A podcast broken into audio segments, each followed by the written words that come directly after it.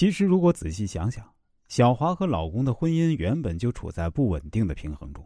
小华看重的是老公经济条件和为人忠厚老实，虽然没有什么轰轰烈烈的爱情，但是和老公相处，觉得他能对自己容忍和包让。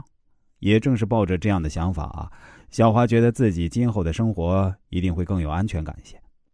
小华的老公更多的看重是小华的年轻漂亮，社会经验不足，为人相对简单单纯。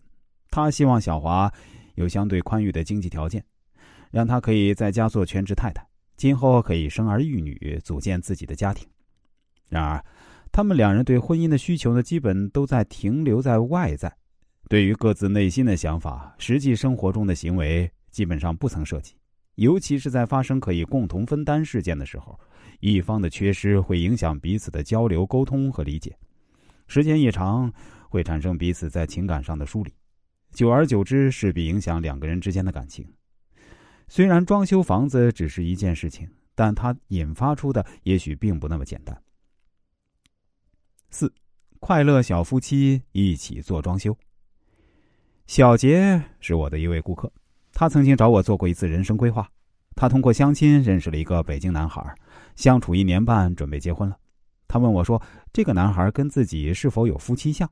我说：“绝对有夫妻相，你们太合适了。”他们的婚房是一套二居室的二手房，男方家里出了首付，两人一起还贷款。起初啊，对于房产证上的署名、怎样还贷款等事儿呢，他们。办公室的大姐们都各有一词，大家都希望小杰别吃亏，似乎也都不愿意他付出太多。小杰却非常简单的回答：“我们一起买房子，一起还贷款，一起装修，一起生活。好不容易遇到一个彼此都有感觉的人，可以结婚，就好好的生活吧。以后的事情以后再说吧。”他的想法和做法的确让大家挺震撼的，也许是人们想的过于世俗了。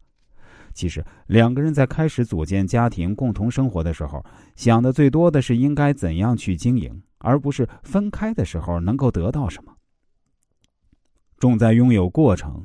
如果肯付出、少计较，那也许结果不会差的。